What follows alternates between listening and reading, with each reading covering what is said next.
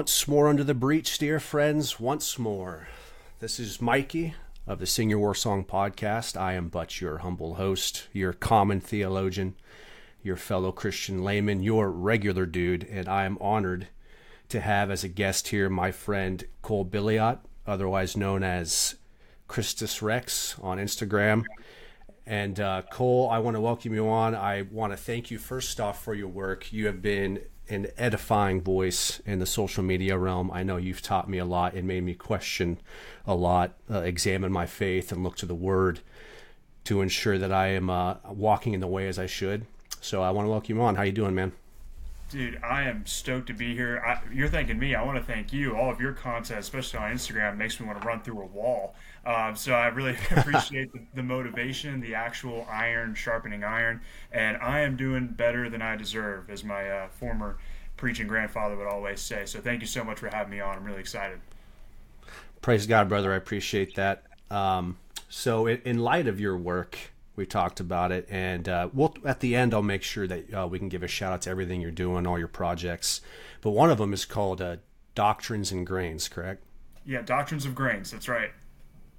Doctrines of Grains uh, podcast is out there. You and your buddy, and um, looking at the uh, biblical use of alcohol, I love it. And in light of your uh, your episode on the Guinness family, which was awesome about Christians doing God's work here on earth and advancing the kingdom and one way of doing that is the biblical use of uh, of beer and and its enjoyment. We both got a Guinness here, and uh, here on the episode, we're we're both gonna pour a pint here. So let's let's rock and roll. Please. And I appreciate the shout out. And yeah, folks, if you don't know the story of the Guinness family and the kingdom, then you're missing out. And you're also missing out on these pints. So this this is just about the, the best way to start off, really.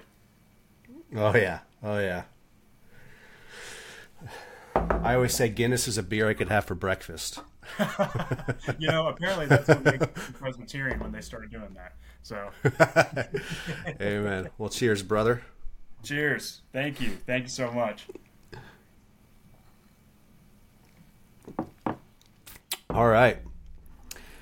So today, the uh, our conversation and this podcast, and I thank you, Cole, for being a listener. But we know that uh, the context of this con- uh, podcast is propagating the idea that Christianity is a, a worldview and the idea that Christ is for all of life and our Christianity should be the lens through which we see the entire world.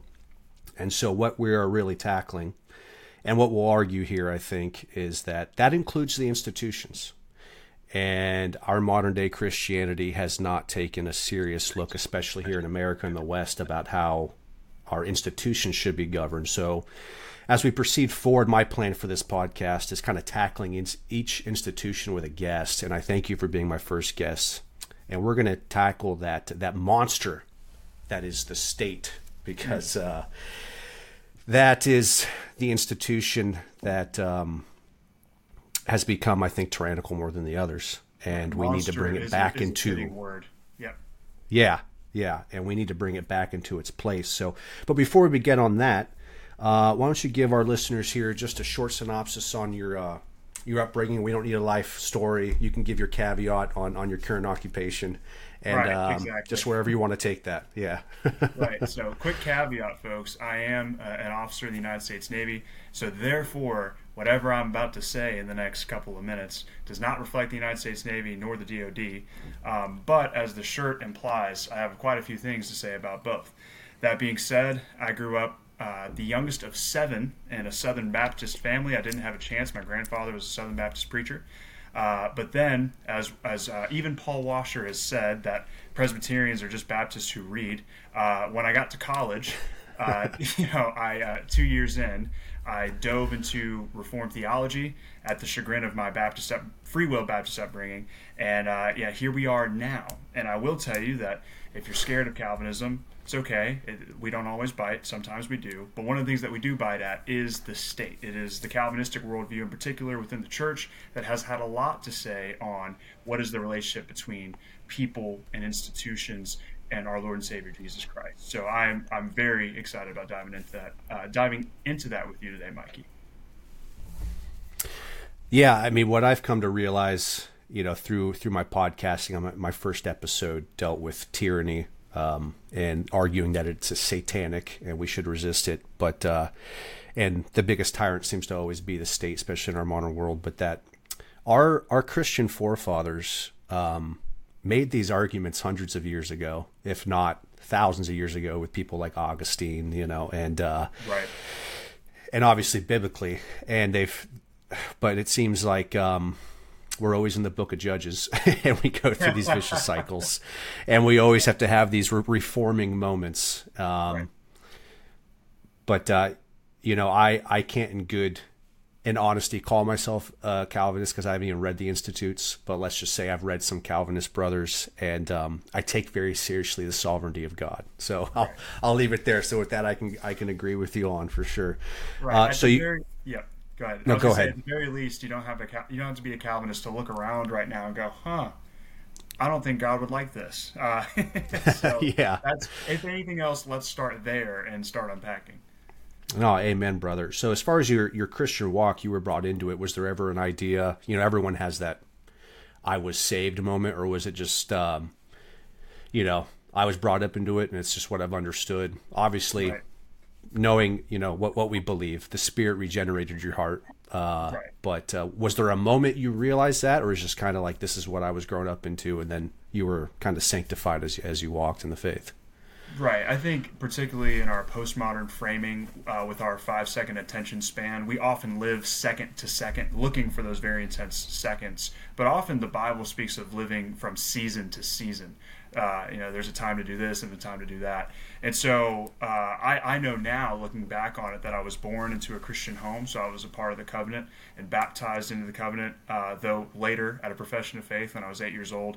But then what followed was a season where I really embraced, just like many of us, kind of nominal evangelicalism, right? Of going to church on Wednesdays and Sundays and being a part of Christian things, but not really knowing like what's the bridge between these kind of spiritual things and then the secular things because they're supposed to be separate, right? And um, everyone else mm-hmm. was doing it in high school, you know, living kind of this double life, and so so did I, and even more so my first two years of college. I did things that I never thought I would ever do, but again. Uh, while feeling convicted, because then I would go and lead Bible studies or be a part of leading worship, well, so was everyone else. So what's you know what's going on here? But it really wasn't until there was a, a changing season where uh, I really started one started actually making it a mission to get through scripture cover to cover, and two blending that with actual Christian obedience. So uh, there was a trip that uh, a group of us went on to evangelize on the beach in Panama City, Florida during spring break as college students. So we're going up to other college students who are partying, trying to share the gospel. And I realized I was like, well, wait a second. If I wasn't with this group, I would be with that group. And I have no right to try to share with them this gospel that I'm not living.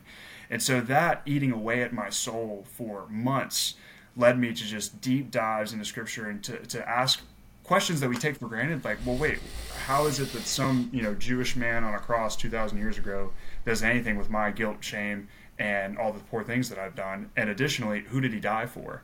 Those were questions that we took for that i took for granted that we often take for granted that I, I didn't have answers to. And so through exploring that and god's grace and mercy it led me to the understanding of oh gracious yeah like i know i can't save myself. There's really nothing because no matter how many times i try to quit habits or stop making poor decisions or stop wanting the things of the flesh i really can't. I needed as ezekiel 36 describes i needed a new heart a heart transplant to remove that heart of stone and give me a heart of flesh. And i ain't no heart surgeon. And that kind of spiritual operation nobody with human hands can do only the human hands of the Son of Man, Jesus Christ, and His sovereign grace. So from there, that's where all everything changed was was understanding that that salvation is a sovereign work of God that resurrects dead men. It doesn't heal sick men; it resurrects dead men, just like Lazarus, who would not have gotten up unless Christ had called him. Mm. Amen, brother. That's a testimony right there, and that's uh, you know coming to fully realize. I've walked, you know, I've told my testimony on a couple podcasts, but you know, I came late into the faith, 21 years old, but was just deep in the Word. But this idea that uh, you know these these deeper things that that we need to study, but um, understanding that there's this there's this area area of like of mystery, of not fully comprehending, you know. And um, what I find interesting is a lot of people that despise, you know, Calvinistic soteriology. Um, they tend to argue that that Calvinists are very and you know they, they can fall into this trap being eggheady, kind of looking down their nose at people. But the Calvinists I've read, very smart men, you know. Um, one of my favorites, Cornelius Van Til, you know, an absolute stud. His mind was amazing. Um, J.I. Packer, these these great theologians that that wrote about this, they're some of the most humble men, and they admit um, that this is a mystery, uh, but it is what the Bible says about these things. We can't fully, from our position, harmonize these ideas, and we're going to talk about this a little bit to ha- to frame our conversation within context. We can't fully harmonize from our position the idea that there there's God's decree, and then but God also gives commands, and humans are responsible. And so I think a lot of Christians they try to use these other ways of trying to harmonize us the best they can, where the Calvinist just says, "No, you can't." You know, that's sort of like some of Calvin's quotes. He just goes to Romans nine. He says, "Oh man, who are you to talk back to your God?" Right. You I was know, about to he- say, are we quoting Calvin are we quoting Paul? Because Paul, I mean, yeah, Paul even, Yeah. even later in chapter 11, after unpacking this crazy theology, goes, oh, how wonderful and unsearchable the riches of the wisdom of God. And you're just like, all right, it seems like you had a good handle on it. I guess you don't. Who knows, you know? Yeah, God is is unapologetic about displaying this mystery. There's several examples where, um, you know, Pharaoh in Egypt. It's it's in the same chapter. He says like, "I have hardened Pharaoh's heart," and then he says, "Pharaoh has hardened his own heart," and then he says, you know, Jesus says, "I have chosen you. You did not choose me." But then he says, "Now obey my command." Seemingly, these two things that are at odds, He's he's unabashed in speaking his truth that me, the sovereign God who wills all things, can harmonize this, even though you can't understand it. So that's where this that that trust comes in. But it has something to say about how we live, because if you, as we're going to see, if you don't take seriously in uh, in understanding the the full nature of God's sovereignty, we we start to fall into these traps of like sacred secular divides and and these Right. things. So right. We start believing that there are stones which the Lord has left untouched, but he spoke all of them into existence with his very words. So he is more, to, to say that he has touched every stone or left no stone untouched is an understatement. He spoke every stone into existence. Amen, brother. All right. Well, well, let's uh, let's dive into it. So, the first area is is understanding the state. When I, you know, to define our terms, we may use interchangeably the state, the government. More than likely, we're going to say the civil magistrate because that's the term many of the reformers use. But what we're talking about is is is what you would think of that that nation state, that quote unquote legitimate governing body that that writes the laws, that that executes the laws of a land. So, in in talking of this state, you know, we're talking about the sovereignty of God, and all Christians should, I say should, if you're a true Christian, take seriously the sovereignty of God. And today, many would look to their current situation, you know, with with how the state is, and many Christians would say this is this is not good. But no matter the nature of the state that's governing them, they would say that we should simply submit because God has sovereignly placed that authority into power. So, you know, God is sovereign. He determine He brings up rulers and casts them down. He determines all things. So, no matter what, we sh- as Christians we should simply submit to this authority. So, framing that, let's let's gain some context before we proceed. Cole, can you? We're going to talk about you know God's will. Can you speak to the nature of God's will? And what I mean is, you know, the nature of decree and command and secret and, and revealed. Those two things, like we talked about, that seem to be at odds, but nonetheless, they're both true. Can can you speak to that a little bit? Right, of course. And I will say, before I say anything else, it is very important for the audience to know I am also not a theologian, not a professor, just a regular dude. I always love that, and you're open.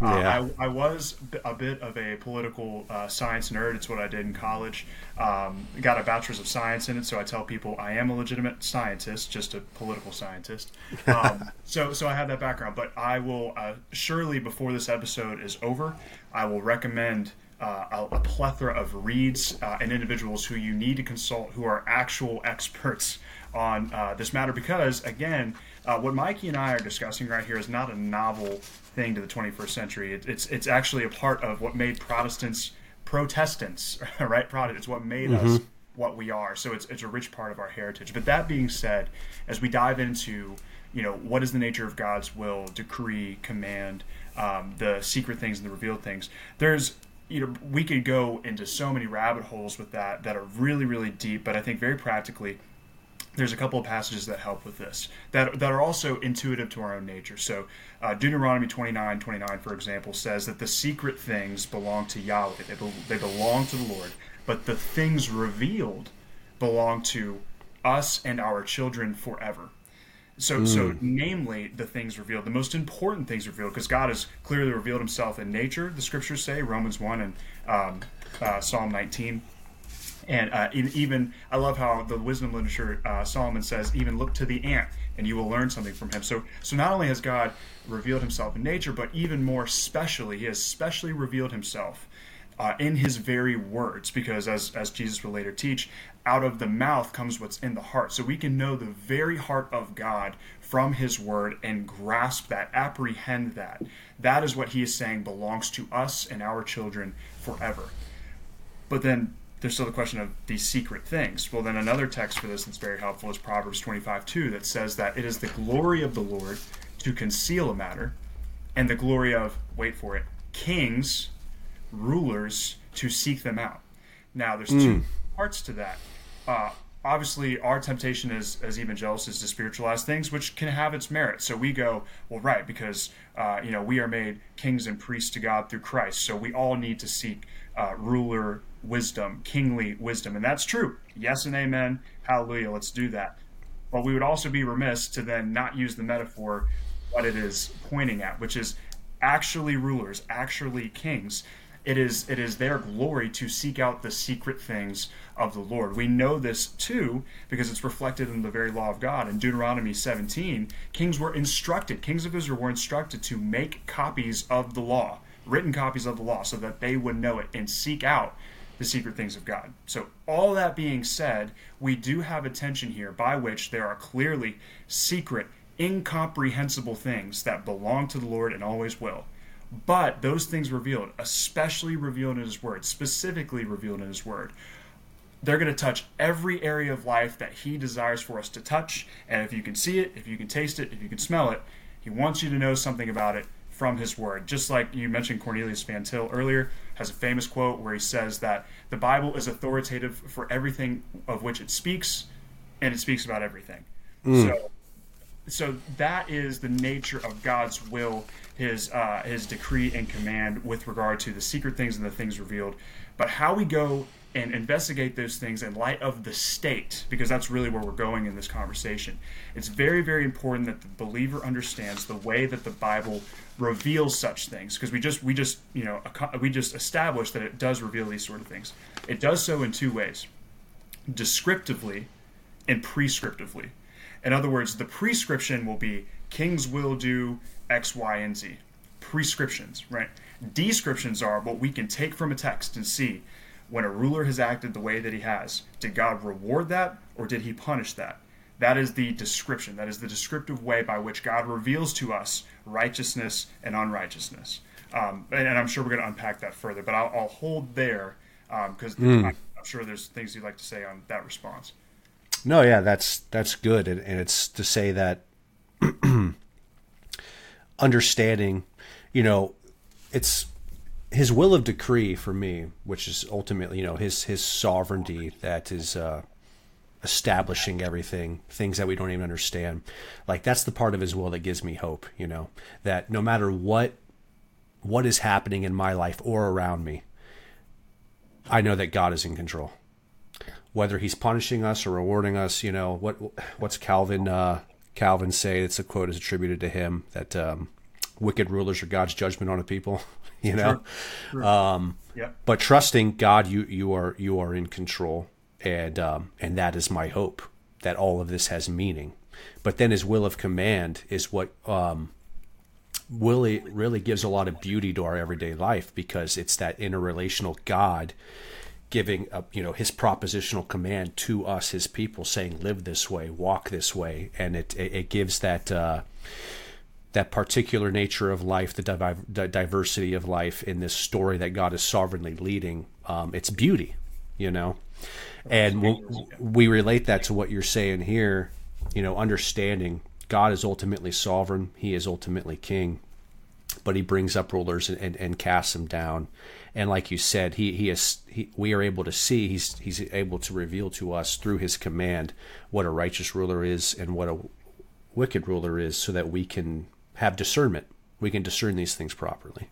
Right there's no ambiguity with the things which directly pertain to us right? So it would be it would be unusual if not cruel if for example on this exact topic if, if imagine if the bible contained absolutely nothing to say about the nature of governments. Well then mm-hmm. tyranny would be as frequent as the wind blowing or or rain falling from the sky.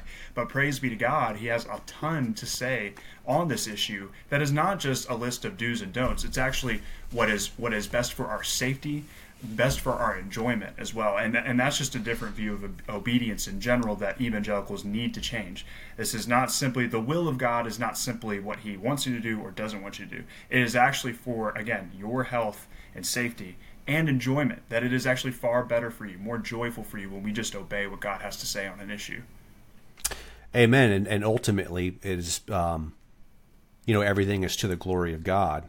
And, and our, our and when we're able to obey him, enjoy that safety, um, and be more joyful, it brings more glory to God. So kind of connecting all those things.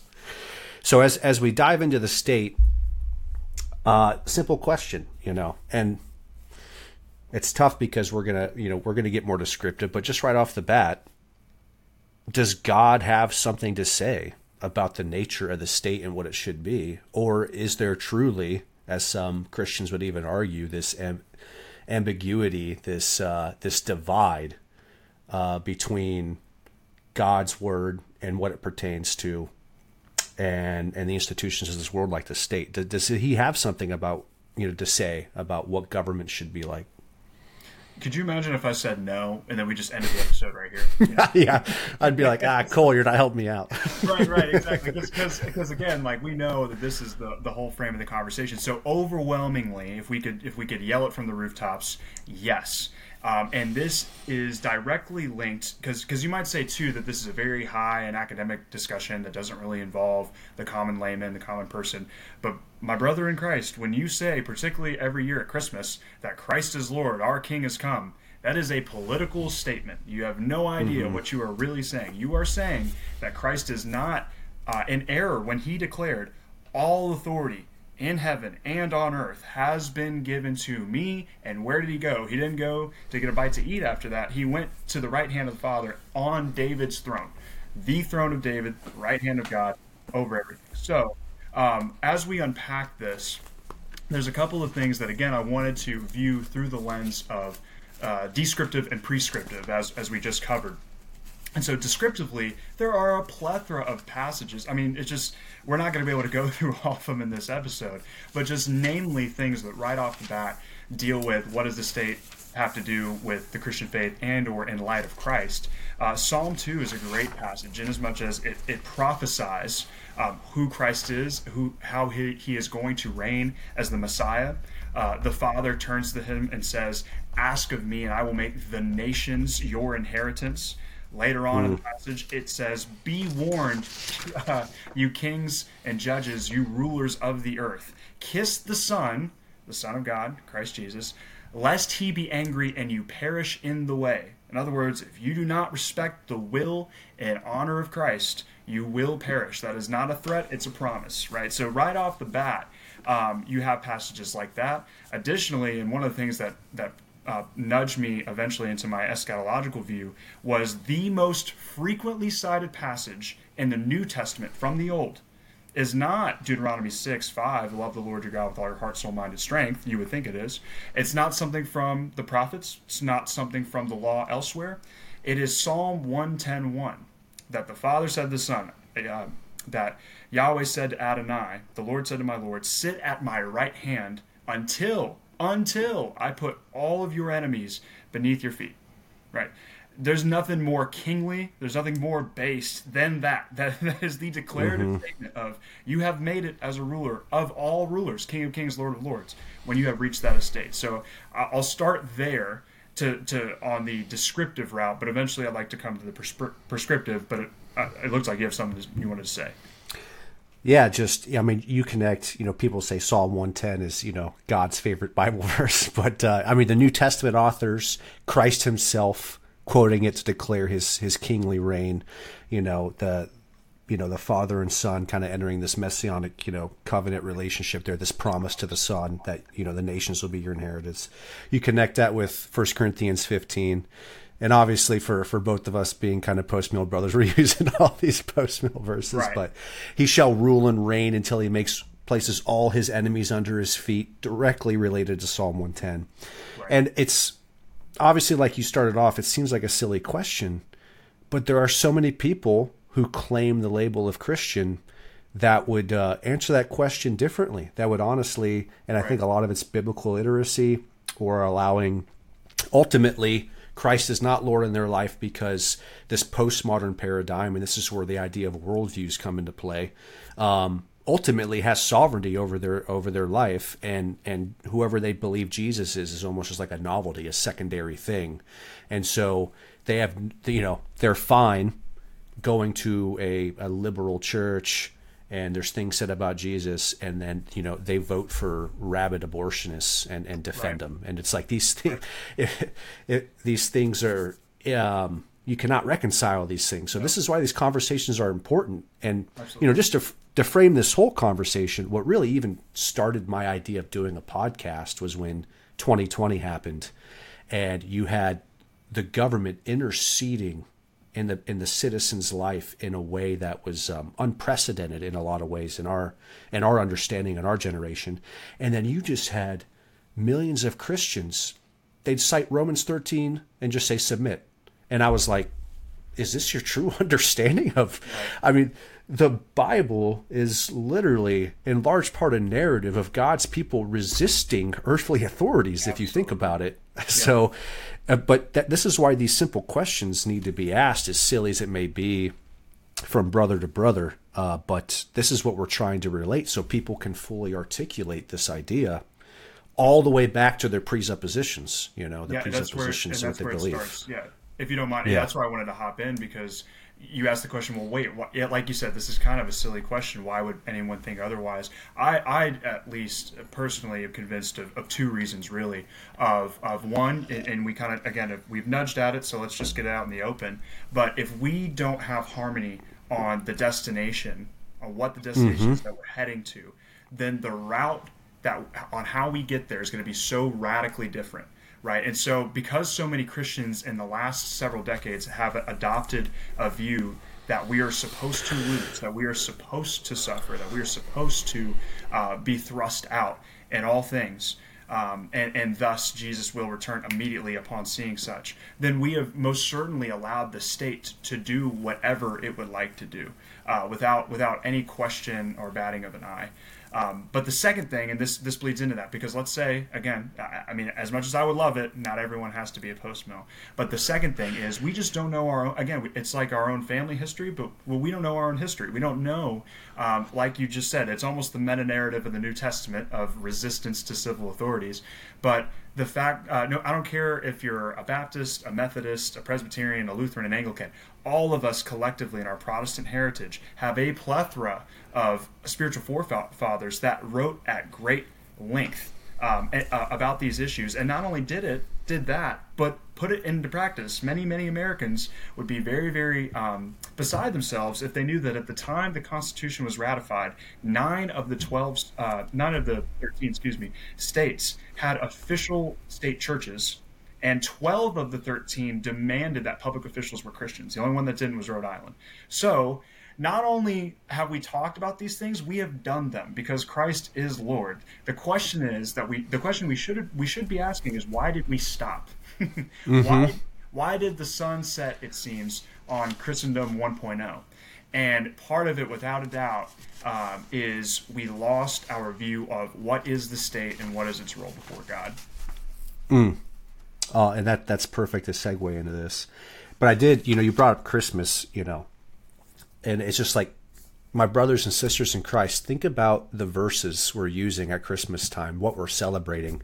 And the biggest one is, you know, I, Isaiah, you know, speaking about the child, of the increase of his government and of peace, there will be no end on the throne of David and over his kingdom to establish it and to uphold it with justice and righteousness from this time forth and forevermore. The zeal of the Lord of hosts will do this you know, exegise that verse and think and you know, think about what it's saying. You know, you know, if you really is exegise what I'm looking for, you know, the Exeg- you know either one. Hey, it's, yeah, exegesis, yeah, of that verse. yeah, I went I went to public school. Okay, Lord Lord have mercy. but uh, but think about what you're reading there is is that just lip service? Is that or, or is does God really saying something there? Clearly, God's right. really saying something. Right. But what you said, you know, bleeds into what we're saying here. Uh, you know, and I'll ask you the question, and, and you can proceed with how you want to. Let's let's start it off. What is the God ordained role of the state of government? Right. So before I do that, the last thing I wanted to say, um, and, and, you're absolutely right of bringing Christmas into the conversation, and, mm-hmm. and, and, and, we have just we've grown up in a heritage where we separate our words and our actions, um, unfortunately. But again, and, that's just not a novel prophecy that just came from the imaginations of Isaiah. Even when Gabriel is telling Mary who this son is that she is going to have, he tells her he is going to rule on the throne of David over his people forever. Um, so it, it's all there the question is, what do we do about it? And that certainly affects the question you just asked of mm-hmm. what is the mm-hmm. God ordained role of government? Well, I will say this before you even answer such a question, immediately there are a thousand criticisms of, well, we, the last thing we can do is turn to scripture on this because that was all the Old Testament. That was all just for the old. I was going to bring that up early. Yeah, we right, yeah right. talking about how today we have this this discontinuity in how we view the entirety of scripture right. and like like the meta narrative and we separate old from new when it's like you know god is not schizophrenic you know right, this is right you know you so you know connecting the psalms to now and the prophecies of christ but yeah proceed yeah i'm so glad you said it because people don't realize it sounds nice to say that god quote unquote changed his mind about some you know tall order he was asking. You don't understand. If you have a God that changes his mind, you have a God that cannot be trusted. And you have, you, in fact, you have a God that cannot be God because he is not constant. So we always have to ask, what are the implications of my thought uh, or my idea? Because ideas have consequences. Just just take a look around. Um, mm-hmm. But as for uh, what is the God ordained role of government? This will come into actually more of that prescriptive element of which I was speaking, because again, to uh, just to silence the Old Testament objection, let us not forget that it is the same Old Testament that includes the righteous use of pagan kings. We see uh, clearly a redemptive uh, role, if not complete repentance, from somebody like Nebuchadnezzar, who confesses that Yahweh, the God of, of, of, of, Israel, is the one and true God who he has learned is not to be messed with. We then see the incredible use, the no kidding prophetic, and, uh, and, and it's a shadow of the messianic use of Cyrus, um, mm-hmm. of which uh, is so profound in Isaiah's prophecies that secular scholars today they insist that Isaiah could not have written uh, his own book because he was too on the nose. He he cited Cyrus by name a hundred years before he would have been born, and he says that the Lord is going to use you, though you do not know Him, to set His people free. Not only does it happen, but I would love to bring this into it because you're, you're going to see immediately how this all connects. Second Chronicles records a, a remarkable passage that that when we view it through the context of this is coming from the mouth of a pagan king, it, it really shakes our view of what is the role of government. So, Second Chronicles chapter 36, starting in verse 22, says this: Now then, in the first year of Cyrus king of Persia, that the word of Yahweh by the mouth of Jeremiah might be fulfilled, and also Isaiah, of course, the Lord stirred up the spirit of Cyrus king of Persia so that he made a proclamation throughout all of his kingdom and also put it in writing, saying, Yahweh, the God of heaven, has given me all of the kingdoms of the earth, and has charged me to build him a house in Jerusalem, which is in Judah. Whoever is among you and all of his people, may Yahweh his God be with him. Let him go up. Brothers and sisters, mm. that is a pagan king who just used, according to the scriptures, which we have to believe, it's on the page, folks, just used the covenantal name of God, Yahweh, the God of heaven, has given me all of the kingdoms. Therefore, go. Mm-hmm. Sound familiar? This is the kingly. This is the govern. The you can use the governmental language all you want. This is the precedent by which later Christ uses the same language to say, "The Father has given me all authority in heaven and on earth."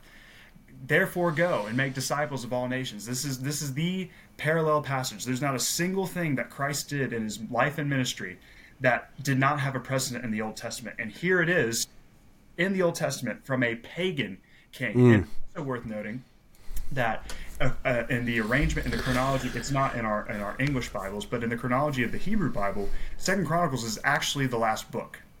Just like again, the last thing that Christ tells his apostles is the Great Commission. So the precedent for this tells us a few things. The role of government is to order people to the natural good that is exclusively found in the God of heaven, the triune God. And within that specifically, the rest of the New Testament, as well as a ton of precedent in the in the Old, tells us that it is the ministry of justice. It is the ministry of justice. That said, there's really not there's really not a whole lot else. Now, why that might be, we can get uh, we can get into in a second.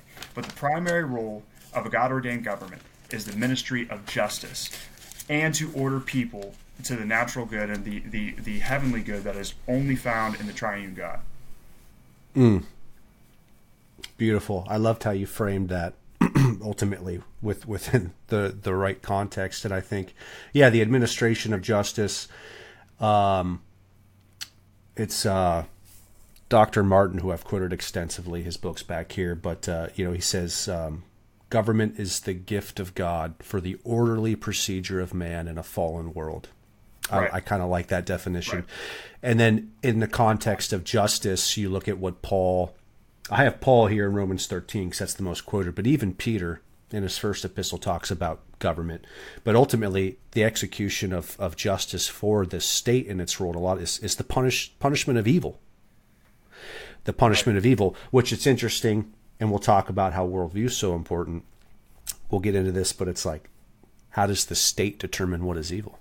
Right, exactly, and that's such a dangerous question. And, and again, folks love to yeah. forfeit what Scripture has to say because that would be too too demanding on people. But, ladies and gentlemen, as it's been said by other pastors before, if you remove God from above the state, then the state becomes God. And then the state becomes the legislator, the mediator by which what is right and wrong is not only decided, but willfully imposed. And mm-hmm. actually, it, you know, earlier we were talking about soteriology. Um, one of the things that hangs people up when they're young in their faith is understanding, well, wait, if God just wanted to save the whole world, couldn't he just make everyone saved, right?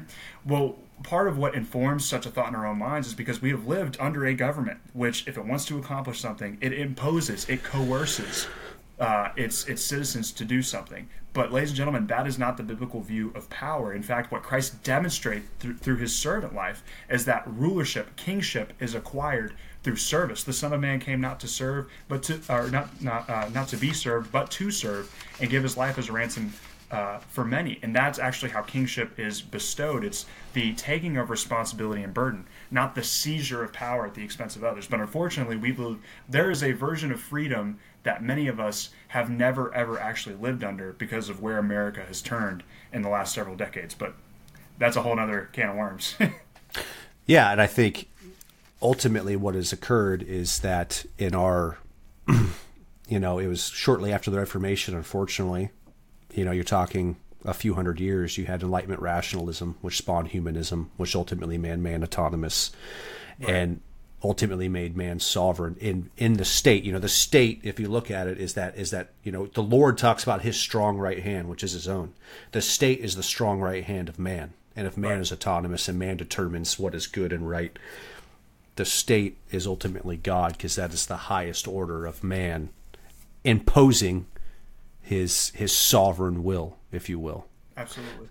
And but I, you know, in frame, you know, framing it perfectly, in light of God's sovereignty, in light of you know God's ordained role of government,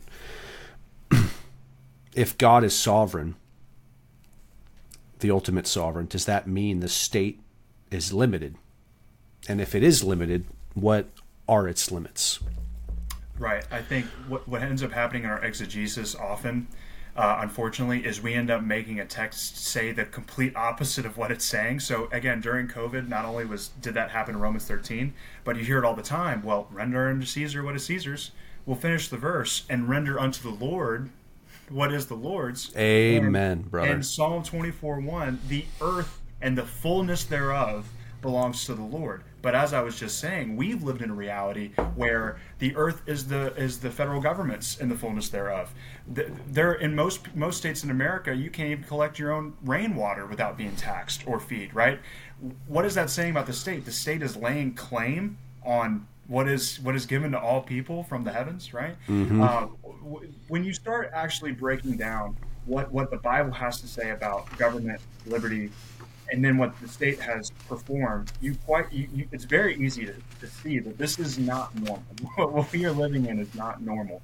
Um, so, so without a doubt, uh, the state is is limited because uh, God is sovereign. That means Caesar is not but b- before I reinvented the wheel on all this, and we look at passages like Romans 13 or 1 Peter, um, I wanted to quote R.J. Rushdoony because if you're not reading Rushdoony in 2023, then please please read him or go touch grass or something because you need to be reading R.J. Rushdoony, right? And so, in a, and it, it, thought it was pretty fitting.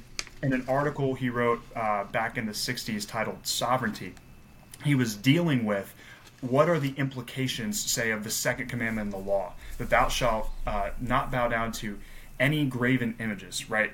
Well, then he, the rest of the law unpacks how what this is really referring to is you're not supposed to be bowing down or serving false gods. And so, what does that look like in the modern vernacular? He says this There are all too many today whose idol is Caesar, who's, who have no images or symbols or signs in their plain churches. To have no other gods beside me, beside the beside Yahweh God, means that no other Lord has sovereignty over us in any way and every area of life. It means that our total way of life is governed exclusively by God the Lord. To limit the scope of the law to what goes on in a church building is to deny the sovereignty or lordship of the living God. The Lord God and His law word must govern, control, dominate, inform, and regulate every atom of our being and every sphere of life uh, and the world. He goes on to say uh, that you can really render the second commandment, you shall not take up the Lord, or excuse me, the third commandment, you shall not take up the Lord your God for unreality.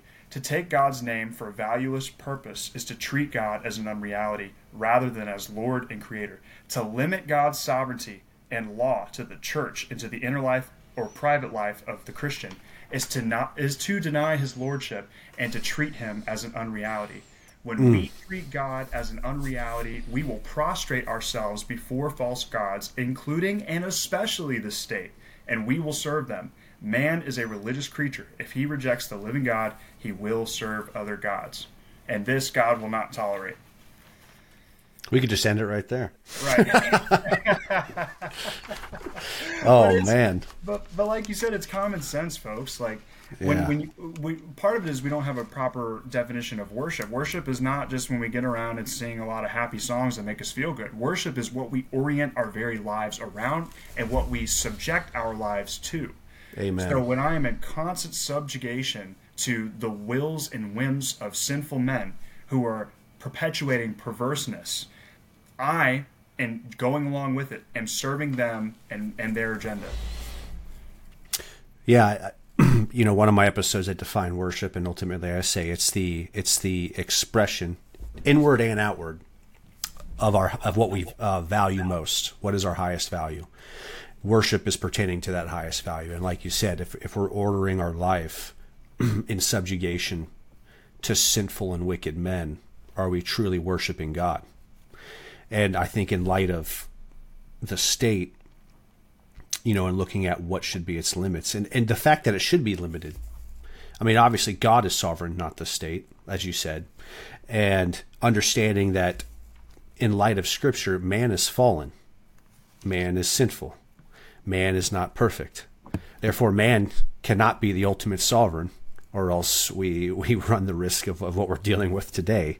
Right. So, understanding these biblical principles, and if they lead, if they are our foundational lens through which we see the world, and and how we should order society, we start to see clearly. Yeah, the state should have some limiting roles Right, and, and, and as we zero in on this, because uh, we'll read again the, the controversial passage, Romans 13, here in a second. Um, when we understand that the role of government is limited, we then ask the natural question: limited to what? And we already said justice. We're about to see in the text how uh, the the state is the um, minister of the sword, the sword of justice. We're going to unpack what that means. But what it also does not mean, and again, we don't have to reinvent the wheel on this. Just look at our own Christian heritage. It means that the government is not the minister of education. It means that the government is not the minister of healthcare. It means that the government is not the minister of X, Y, and Z that not only we taken for granted, but when we look over at the West, where a lot of our beautiful Protestantism came from, and they've got you know state-funded media and all kinds of other crazy things we're looking around like where did we get all these ideas? Because that's not what not only is that not what scripture says is the role of the state but even our own constitution. Please anyone anyone listen to this go find me the article or amendment in the us constitution that says that the government will be responsible for education. You won't find it. Um, but that's you know we could go down some rabbit holes mm-hmm. there but the point is is uh, as you know as you even said you're gonna you're gonna talk about these other spheres throughout these these episodes. Um, I could what what needs to be established right off the bat is that while there is overlap between them, uh, they are limited to their primary function, and that would be for the state justice, because it is not just that the government would you know you know by force distributed um, by by force would ensure distributed wealth to care for a number of projects that the Bible nor our own doc, governing documents say that it has to do. Um, and that's really helpful when we you know keep diving into this conversation. Yeah, I think it's un, under or it's important to understand um, framing the context of our conversation here that we're talking about. This is one sphere of many. Um, you know, the idea of sphere sovereignty, everyone um, attributes it to Kuyperianism, you know, Abraham Kuyper. Uh, but it's, I think it was well before that. You know, obviously, it's ultimately it's biblical. Uh, God clearly outlines like, hey, there's there's primary responsibilities for the family in in aspects of life. It is their primary responsibility. For example, educating the children. You know, God's direct command is, you know, fathers and mothers, right? And then you have the institution of the church, and then you have the state, and then you can get into kind of, I would call them subcategories that go from there, like right. the arts and media and things like that. But understanding that the state is is relational, as you said, to other spheres like the family and the church. And the question is each one has its limits, each one has its primary roles, and how do they all coincide? And we should be answering that question, uh, framing it from our biblical understanding ultimately as Christians. And we should be striving for that biblical model in whatever nation we live in. Right, right. So with that, um, you know, there's going to be some implicatory questions that arise out of reading this text but I figured right off the bat we would just read Romans uh, 13, 1 through 4. Mm-hmm. Because they're before I mean, yes, we're going to go into more nuanced ideas, but but I also would love to apply just a common sense application right after we read this. But it says this: it says, "Let every person be subject to the governing authorities, for there is no authority except from God, and those that exist have been instituted by God. Therefore, whoever resists the authorities resists what God has appointed." And those who resist will incur judgment. For rulers are not a terror to good conduct, but to bad. Would you have no fear of the one who is in authority? Then do what is good, and you will receive his approval, for he is God's minister for your good.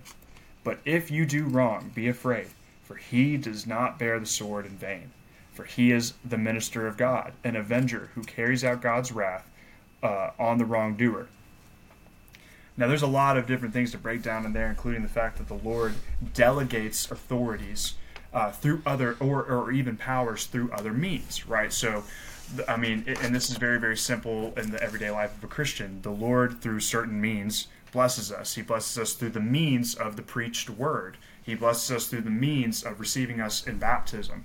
Um, and he blesses us through means of good and righteous rulers. But as you pointed out, what Calvin was pointing out when he said that the Lord will sometimes raise up wicked rulers to chastise the people is in Isaiah chapter 3. It's very clear that the unrepentant people would not listen to the priests and prophets. And so the Lord, it says, he brings up children to rule them immaturely, brutishly, um, rashly those are the things which God appoints at various times. But as for you know common sense application, what do you do when the government puts a gun to your head and says, "Hey, throw your baby off a cliff"? I don't care who from you know the TGC we name or any other soft evangelical. no one is going to at least want to do that. The question is: is does any government have the right to do it? Mm-hmm. I would hope we would all say no. And if we say no, then we have a lot to ask for because the government that we all live under is giving millions a year to Planned Parenthood. So they are throwing those babies off a cliff, right? Mm-hmm. Uh, so that's where we need to ask does the government have the biblical right to do such a thing? And I would hope, again, we would all say resoundingly, no. And not only is it okay for us to say no, we are supposed to hold the minister of God, the government, accountable to punishing the wicked, not the righteous or the innocent. Yeah. Yeah, I, I think it's important when you read First Peter, you read Peter or Paul, what they're outlining is their righteous authority and their role. You know, they're not fully within within these passages. He's not fully outlining the the entire conversation. God has, you know, inspired him to write what he writes there. But I think what he's in, inspired to write is this is the righteous authority. This is what they do. And when you frame it within the entire context of Scripture, that's important in our exegesis, right? You see that even the apostles resisted the authority, right? Oh, yeah. Whenever they were commanded to disobey God or not do what God has willed, they said, Judge for yourself what is right before men. We will do what is right before God. They resisted the authority. Were they disobeying Paul's command there? No, when we understand the entire context. Exactly, exactly. The same the same men who say such things were both both Peter and Paul killed by governments, mm-hmm. uh, as well as one of the best mic drop moments in all of the Book of Acts is when Peter and John are standing before the Sanhedrin in Acts chapter five, and they and they say, "Well, we what we loosely paraphrase to say, obey God, defy tyrants," is exactly what you said. Is uh, mm-hmm. we will not go along with the traditions of men; we will obey God. Um, and and that that statement there again, just just circling back to it for like the third time, is, is what informed what came to be known as Protestant resistance theory of the the sovereign, the the local governing body or the federal gov- governing body does not have the right to impose upon the people what God has not imposed on the people. And this is really uh, foundational in our understanding of government, even here in America, because though he was certainly not a Christian, even a deist like Jefferson understood that without God, there are no rights. You see, the government does not give us rights. The government protects rights. That's what they're supposed to do. They're not supposed to give you rights because if they give you rights, those are merely privileges that they can revoke at any time. They yes. are called to protect justly, wielding the sword of justice. They're supposed to protect your rights given from whom? Given from God and it's very very clear those rights which god has gave and notice how every time in which um, we see this in the new testament as well as today uh, jesus constant rebuke to the pharisees was that now they have put a burden on the backs of the people that is so large it's crushing them with their hundreds and hundreds and hundreds of laws because they were relying on the authority of men rather than the authority of god mm. in our day there's not a state or a county in this country where you don't have regulations, stipulations, ordinances, laws. So many you don't even know. You can get pulled over and charged or arrested for something that you didn't know was a law because that mm-hmm. is what happens. And when law is in the hands of men, we actually find to see we actually come to find that the law of God is far more freeing. Yeah, I think when man tries to be sovereign, they try to become God in essence, and man is clearly unable to. So they oh, try to execute all these laws where obviously God is able to sovereignly rule this existence. He's able to harmonize what we talked about, that he wills whatsoever comes to pass, and yet humanity is responsible. He's able to do all these things. But man, in his sinfulness and his rebellion, says, No, I can indeed become God, and I will attempt this. I will create this utopian vision. And I do so by crushing the people with a 5,000 you know, page book of regulations. Right, but it's, exactly. it's not based in reality because ultimately right. reality is based in the truth, based. which is revealed by God. Yeah. yeah. I will say this, closing out that question on um, on the limited role of the government. So yeah, again, justice. We, we want to hammer that home. It is not the job of the, the state to become the parent um, and, and receive your. I mean, goodness, we have such wicked laws now that in the state of Washington, if they, uh, if they parents are not acknowledging the sexual transition of their um, children, the state can become the legal custodian of uh, it's just wickedness. Right. Yeah. Well, it, it, but we ask, how did we get there? We get there because the state started assuming all kinds of roles that parents forfeited. And in the same way, um, everyone gets so worried in this conversation of, well, we can't return to Christian rule or Christian law or biblical law because then, well, what about blasphemy laws? Are people not going to be allowed to, you know, say what they want to say, say their beliefs? we still have blasphemy laws, particularly in my job. I can't tell my personnel that homosexuality is a sin. I would get booked up. That would be a blasphemy against the people's God, which is humanism, right? So mm-hmm. the first table of the law has not gone away. It's just been legislated by humanists. It's not, and so it's always an, an inescapable concept how we know that these things are supposed to be limited is because Scripture. Is because Scripture and our heritage as Christians, uh, uh, we are the exception. If we want to talk about American ex- exceptionalism, we are the exception as much as we have gone along with the secular experiment. And again, you don't have to be a theologian to know that it's not working out too well. So we would be uh, very blessed by going back to the limits of government that Scripture places on it. Mm, amen. So some of the practical applications, because uh, I don't want to take up too much of your time, but looking at how then shall we live? How then shall we as Christians try to affect what uh, what God desires? You know, first question right off the bat: Does the Great Commission call Christians to transform the nature of institutions like the state? Well, anywhere that there's people, so you want to tell me that there's no government that you know if, there's a government that functions without people, please let me know. But that's the funny thing is I hear all the time that no, no, no, the gospel's just about you know saving the individual. Okay, all right, so so work with me here. The gospel saves an individual, great. The gospel saves a group of individuals, great. The gospel saves even more individuals, even better. Uh, so many that it's a community, great. A bunch of communities, great. A nation, congratulations, you have Christian nationalism. Congratulations, you, have, you have a you have a disciple nation. Everyone goes, no, no, no, no. But but, yeah. but if individual Christians are supposed to submit to Christ in their repentance and forgiveness, and they do, and then a bunch do, are we not going to have a discipled nation? The reason why we don't uh, is is one many Christians don't even hold that view.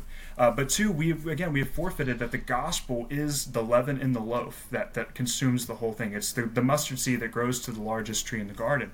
That again, God is not going to leave any stone unturned, and again, he has insisted upon as much in his word. Now, we already made the parallel between the Great Commission and Cyrus's commission at the end of Second Chronicles, but we would be remiss to not acknowledge the fact that while God had a particular relationship with Israel in the Old Testament, what I like to call the, the, the table of nations in Isaiah is you have 10 plus chapters and smack dab in the middle of Isaiah, where he's not just talking about the judgment that's going to come upon Israel. It is Moab, it's Babylon, it's Assyria, it's uh, Tyre and Sidon. He, he, if God didn't care about how other nations other than his people um, govern themselves, then why would he specifically cite their sins what they didn't do in obedience to him and why he is going to judge them. We do not mm. serve an unjust God who again punishes the righteous and rewards the wicked. He punishes the wicked. So so this is all to say that institutions are to most certainly be saturated with the gospel. And why would we not desire that? Do we not want to see that the knowledge of the Lord becomes just as uh, flourishing as the waters that cover the sea, as so many times is prophesied in the Old Testament? That anywhere where there is people, we want to see their lives transformed by the gospel. And if their lives are transformed by the gospel, why would the institutions they're a part of not also transform? And when they transform, by what standard are they going to govern, participate, and have a role in society? Mm. Yeah, I mean, I think people start Christians start talking about institutions and they're saying, "Well, you're not getting at the core of the gospel." And it's like I understand that that is the that is the ditch on the other side of the road, right? We do need to understand that how does God work? It is the Holy Spirit executing the salvation that Christ provided in history by regenerating individual hearts. I'm tracking.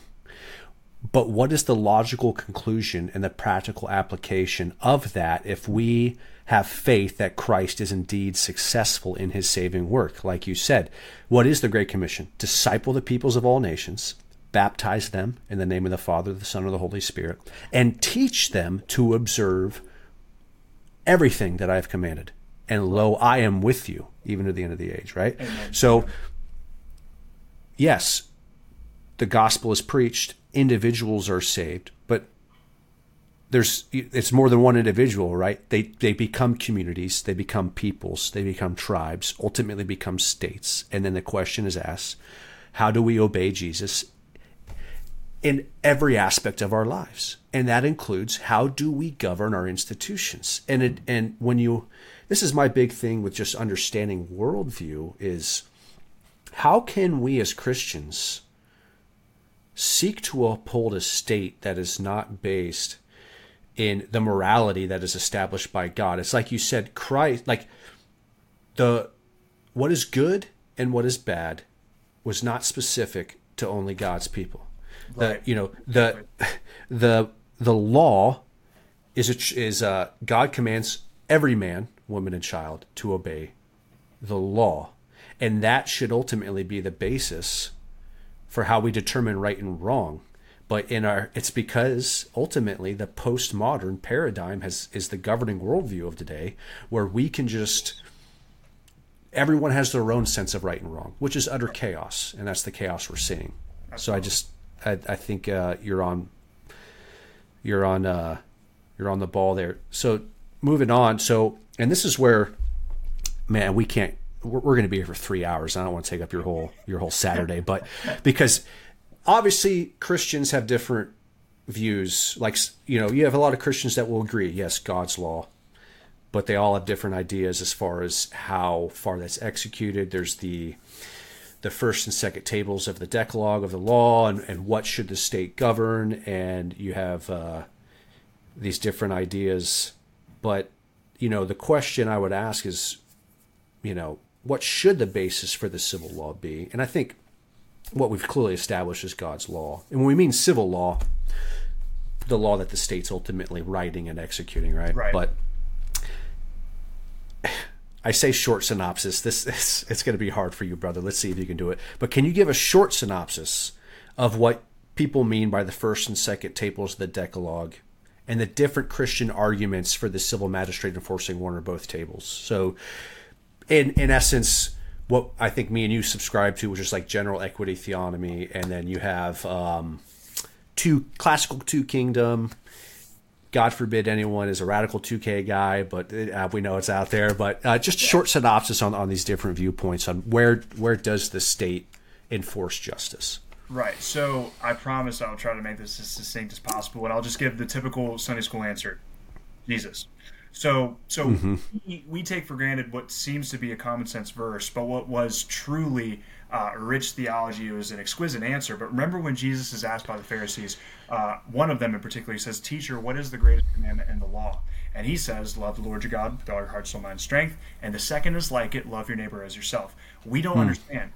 He is summarizing the first five of the Ten Commandments, the first table of the Decalogue, the first five words, and the second. Uh, table, so commands one through four are all about our relation unto the triune God and 5 through 10 are all about our relation to our fellow man, right? So closing with um, keep the Sabbath and then opening with honor thy father and thy mother.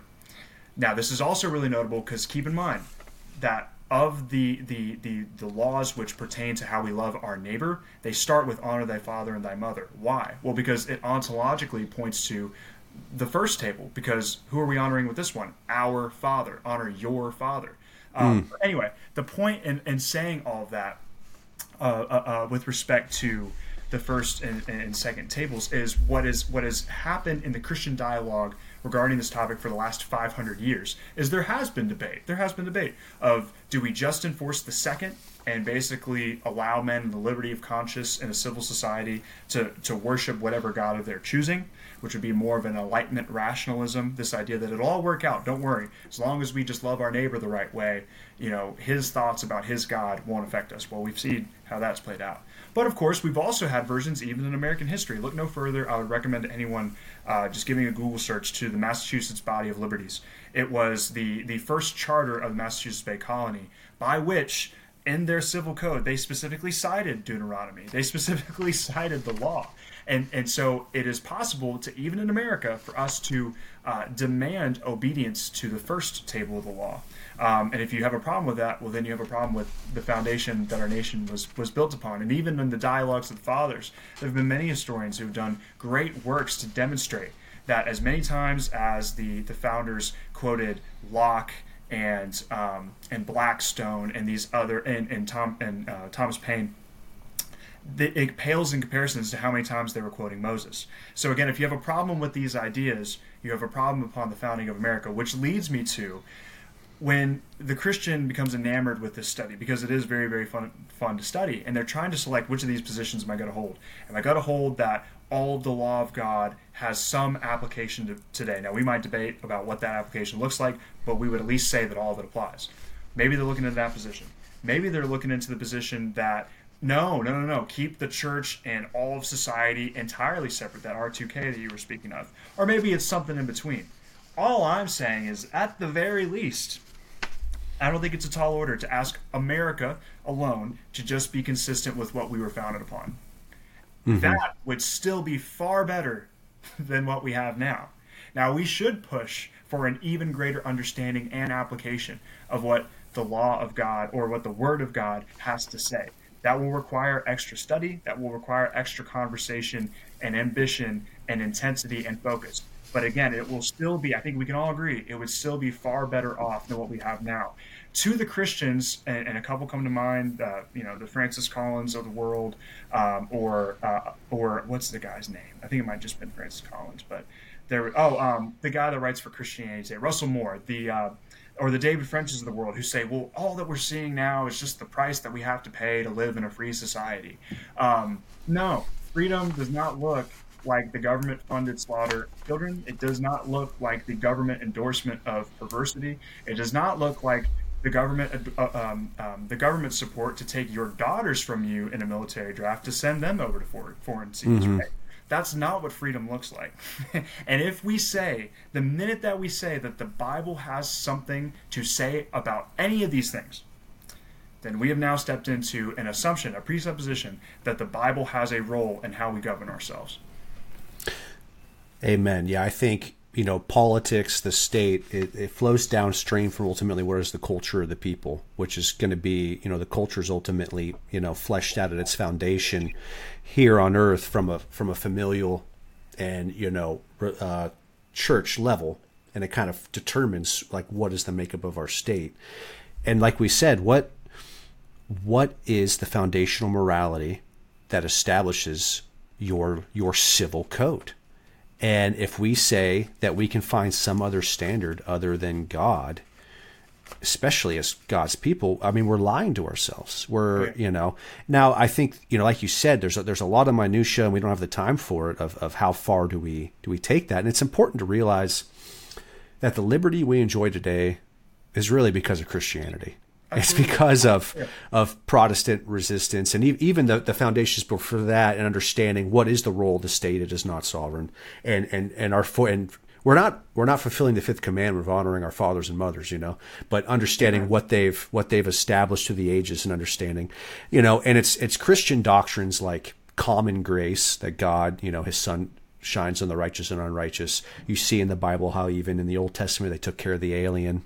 Um, these, these are biblical principles, and it's the biblical principle that dictates yes, God does not advance his his gospel at the edge of the sword, you know, repent or die, but it indeed it is the sovereign God changing the hearts of men. But ultimately we are we are to the sword has its place, and that is the state. And I think you know, the, the question's ultimately asked, and this is where the minutia gets into, but it's it's something for maybe the listeners to consider. We can touch on it because the idea is, you know, God's law is what determines what is sinful and not, and we I think we would all agree that for the state to determine something criminal, uh, that crime should be a sin, right? We shouldn't we shouldn't criminalize good things. we should criminalize sinful behavior. Right. Right. But I think we would all agree in some aspects that not all sins should be crimes, or else we'd all be thrown in jail. Right. And I, I think that's the distinguishing line: is is what do we determine what is criminal behavior? And for me personally, I don't know if it's because of my American heritage. I think it, it comes from a biblical perspective, but it's the idea of we have rights, you know, Absolutely. life, life, liberty, property, and you know, like our, our Constitution guards our rights against a tyrannical government. And what the state should be doing whenever the legislative body seeks to establish a, a something that is criminal, the questions they should be asking is, what uh, what right is a citizen denying another citizen, right? So murder is a crime because a, a citizen is denying a, a, citizen the right to life. Theft is a crime because they're denying a citizen a citizen the right to property. That's kind of where I'm at, but it's interesting. Like all these different conversations of general equity, theonomy, uh, classical two kingdom, like where where do we establish that line of what sins do we criminalize?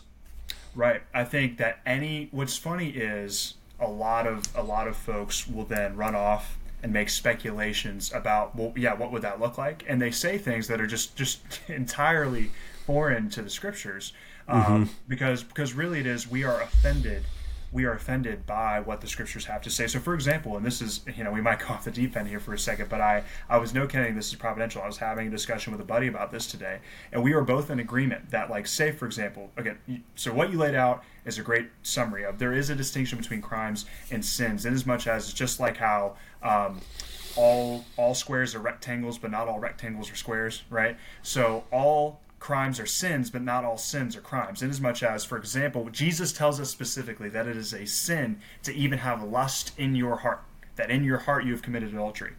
But as you pointed out, that would leave every male on the planet dead. Um, mm-hmm. So, but what would be a crime out of that same sin?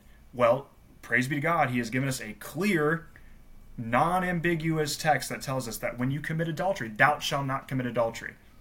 Now that is a crime. Now it is, it is both a sin and a crime, and it is something that needs to be punished. So it's a very, very simple one. You know, like uh, the shoe fits. The shoe does indeed fit. And what we cannot do is, is in, in, seeking to establish biblical justice, we would be fooling ourselves and blaspheming the very word of God if we take exactly what He reveals and we say, no, maybe not that, because then we are epistemologically saying that we have a better idea of what God calls justice, and we're calling him unjust to do so. So the passage that my buddy and I were talking about is what's been kicked around in the Christian nationalism conversation or the theonomy conversation is, well, how you know how theonomic would we be? Would it be just like this? Because what do we do with Leviticus 20:13? That if a man lays with another man, he is to be stoned. Now, here's the thing part of it is again our, our postmodern lens of w- what we understand the state to be that we're again we're looking directly at the do's and don'ts and the immediate consequences. We disregard the fact that there are case studies given in the scriptures none of which actually even show forth the the actual execution of this law which is to say and it's where we get the, the basis for english common law is that we can always give lesser punishments to certain crimes. That's what that's where juries came about from, uh, and the mercy of judges came about from. But what we cannot do is say that it would be unbiblical, or that would be unjust to do something like that because God did it. If God had instituted it for a time, then God had a purpose, and to say otherwise would, would be to say that God is unjust. So, in, mm. in saying all of that, what what needs to be said is this: is that for Christendom 2.0, when we return to laws that are honoring to scriptures, we if we're going to embrace scriptures we need to embrace genesis to revelation. We can't hide between the things that make us uncomfortable. It is us that need to be reoriented to the scriptures not the scriptures to be reoriented around uh, around us. But it is a grace to know that the scriptures do make a distinction between sins and crimes. Mm. yes sir. And i think you know two things. Um, one i think it is because no matter like it's amazing how successful Marxism has become. Oh yeah. And uh, I mean, it's infiltrated all of our thinking in some ways, but uh, you know, God deliver us from it. But the idea that, yeah, like you said, we have this notion because of our view today that every right and wrong in some respects is governed like the state ultimately decides and it's like no you know the state if we look at it biblically is is limited in what it can and can't do. And you know the second thing is you know yeah getting back to a place where in our halls in our state uh, general assemblies when when our when our statesmen are deciding what in fact what sin should be criminalized where are they going for that basis? Ultimately they're, going to what is true because what is true is determin- determining what is good and what is bad and that is god's law and as christians that are fulfilling the great commission that is ultimately what we're striving for. We're preaching the gospel to our neighbors. We're loving our neighbors and trusting god is fulfilling that work sovereignly and christ is placing every nation under his feet. And it's you know i think like you said we have to realign our lives because even i know good christians where they talk and we would need to define christian nationalism and you know we're not gonna man this would just take hours to go into that but you know they'll say well we can't have a christian nation because then it's the christian version of the taliban and it's like how dare we even relate ourselves yeah. to uh, you know to, to to pagans like that understanding right. you know we don't have a full comprehension of what we mean we think oh if a religion a religion quote unquote i'm using air quotes for those that aren't seeing the video determine uh, determines right and wrong for a state that it's ultimately religious tyranny but what we don't what we need to see as christians in the view of worldview we're religious creatures our religion is always governing an institution including the state Right. The question is, what is the religion? Right now, it's humanism. Right. Humanism is a religion. You know, it's a systematic view of the world. Instead of a supernatural God, it's the natural God of man. That is how we as Christians need to view things so that we can understand the full mission of placing everything. God is placing everything under the feet of Christ. That includes the institutions. And he's using us here and now. This isn't something that's going to happen, like you said. This is where eschatology matters um, and where a direction we're going. He's doing it here and now. We're not just here to twiddle our thumbs and hope for the best and, and escape this world. No, we are more than conquerors through Christ who loves us. Amen. Amen. That was a good way to wrap it all up, I think. yeah. Yeah, well there I mean, do you have any final thoughts, brother? Yeah, I'd say this is that again, when we start talking about actually doing what the Bible says, you know, everyone starts kicking, which is crazy because you know, isn't that just obedience? But whatever. Um, we don't understand what is even the function of law, and this is something that again, Rush Rushdoony, I would recommend him to anybody. Um, he points out over and over and over again is that law imposes a morality and is therefore um, or excuse me it imposes a morality and is therefore religious. So if we if we even have a law on the books that says that you know you shouldn't steal somebody else's bike congratulations we are communicating with that law that you should not steal a bike that is an immoral thing to do. It's an unethical thing to do um, and so what we need to understand is because every law is religious we are catechized by whatever laws are over us so for example the numbers show it. How many quote unquote conservatives, how many quote unquote Christians since 2015, Obergefell v. Hodges, the landmark decision which legalized um, sodomized marriage, right?